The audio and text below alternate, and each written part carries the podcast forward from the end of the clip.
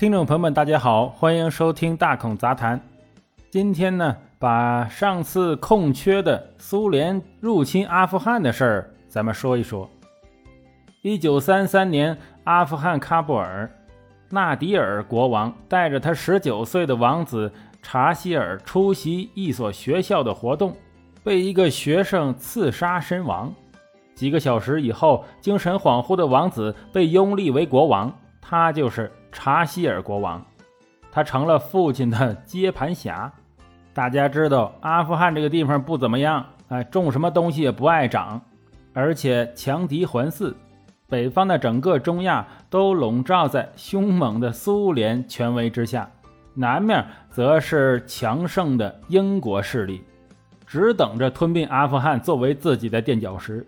十九岁的查希尔曾经在法国留学，并在西方担任过外交官。深感于西方国家的发达呀，认为阿富汗如果延续父亲的内敛政策的话，必将持续的衰败。于是，年轻的国王聘请了一批外国顾问，并亲自下令加强外交文化交流，设立现代大学，建设一个富强的现代化阿富汗。这里面不但要有不限男女的高等学府，甚至还要有国际学校。一九五三年。查希尔任命自己的堂兄达乌德为首相，此人是一个更激进的改革派，主张一切全面西化，但同时力求保证阿富汗在铁幕下能够独立。他抓住了苏美都想拉拢阿富汗的需求，左右逢源，征得苏联一亿美元贷款，又获得美国援建坎大哈国际机场的项目。有了本钱，阿富汗下令实行五年计划。短短几年的时间，这个贫瘠的国家就拥有了大小工厂四十个，大小飞机场八个，绿地、高楼和大学取代了沙漠、黄土和宗教学校。妇女也被鼓励摘掉面纱，甚至可以和男生一同上学，自由参加选举和自谋职业。政教分离和取消教产更是必不可少了。沉重打击了宗教势力，逐渐将阿富汗世俗化。在那几十年里，大批外国技术人员进入阿富汗，年轻的阿富汗女孩穿着西方的潮流裙子，哎，身穿西装的阿富汗富商开着苏联和西方产的轿车，新式的医院和学校拔地而起，学校里的老师组织男女同学做游戏，大学。图书馆里多了很多批判社会和伸张正义的作品。山丘上野餐的男女可以喝酒唱歌。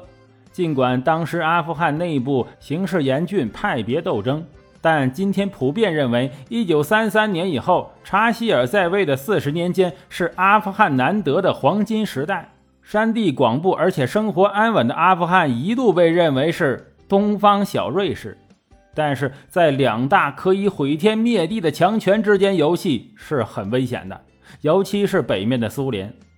一九七三年七月初，查希尔国王赴意大利治病和休养，收到了一封国内的来信。信中的内容也很简单，他被篡位了，抢走他王位的不是别人，就是达乌德。亲美的查希尔和亲苏的达乌德政见相左已经很久了。七十年代，世界经济遭遇石油危机和西方发达国家经济滞涨，原本靠输血来续命的阿富汗，于是变得越来越窘迫。国内矛盾凸显，精明的达乌德抓住机遇，抛弃了原有的改革路线，积极拉拢国内保守势力，一步上位。达乌德因为亲苏，所以被称为“红色亲王”。随着查希尔国王被迫在罗马退位。阿富汗的黄金时代就此终结。此后的多年，阿富汗上演了一出出你方唱罢我登场的政治闹剧。先是达乌德自己，随后几年被拉下台，然后一个又一个的政治人物上台走场，就连阿富汗的国名都改了好几次。最后啊，换上来一个关键人物阿明。到了一九七九年。哈菲佐拉·阿明上台，他是阿富汗政坛里少有的高材生，留学美国名校，却不太清楚苏联的重要性。为了摆脱苏联控制，他上台后日常攻击苏联，先是驱逐苏联专家和外交官，然后废止了苏阿友好合作条约，最后甚至把苏联人想怎么刺杀自己的全部情节公诸于世。终于，苏联的军队呀来了。一九七九年，苏联入侵阿富汗，阿明和他的四个老婆全部遇害。你看，这个世俗国家的总统还留过美的，也是四个老婆，连总统都被人杀了，那平民就更没好日子过了。苏联入侵的九年里，一百三十万阿富汗人殒命，五百多万人流亡国外，沦为难民。不得不说，就算阿明不那么坚持立场，苏联也早晚想吞了阿富汗。苏联吞掉的国家还少吗？在美国的暗中帮助。和阿富汗各路游击队的努力下，最终苏联并没能建立亲苏政府。在付出了巨大的代价后，苏联人走了，留下阿富汗长达十年的权力真空期。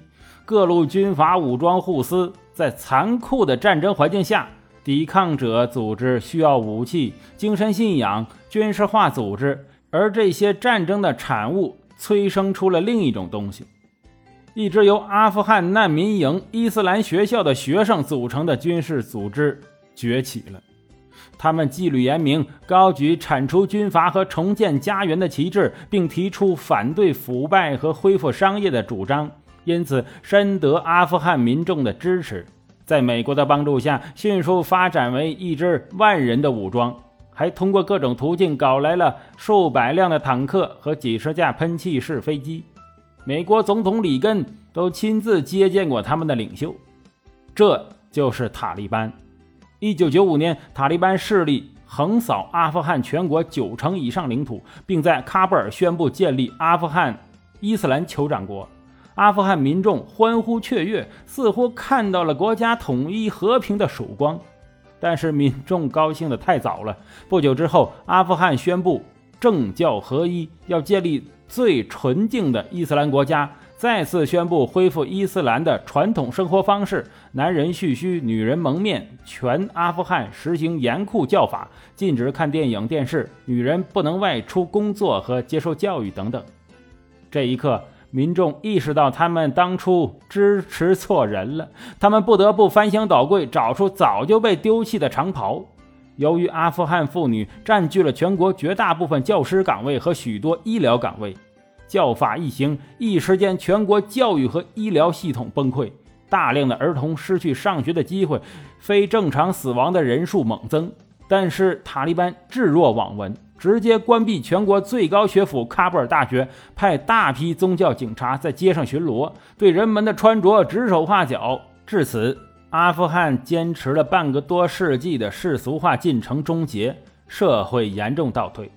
直到2001年，塔利班被美国在一个月间横扫，扶持了一个亲美政府。当时选领导人的时候，很多阿富汗人带着对于六七十年代的追忆，还都推崇查希尔老国王。但为时已晚，美国已经扶持了卡尔扎伊，但卡尔扎伊政府的政令几乎没出过喀布尔市啊。那是一个名副其实的市级总统。黄金时代看似一去不复返了，如今阿富汗又回到了塔利班的手里，历史会再次重演吗？我们拭目以待吧。感谢收听大孔杂谈，喜欢的话请订阅。我是主播大孔威，咱们下集再见。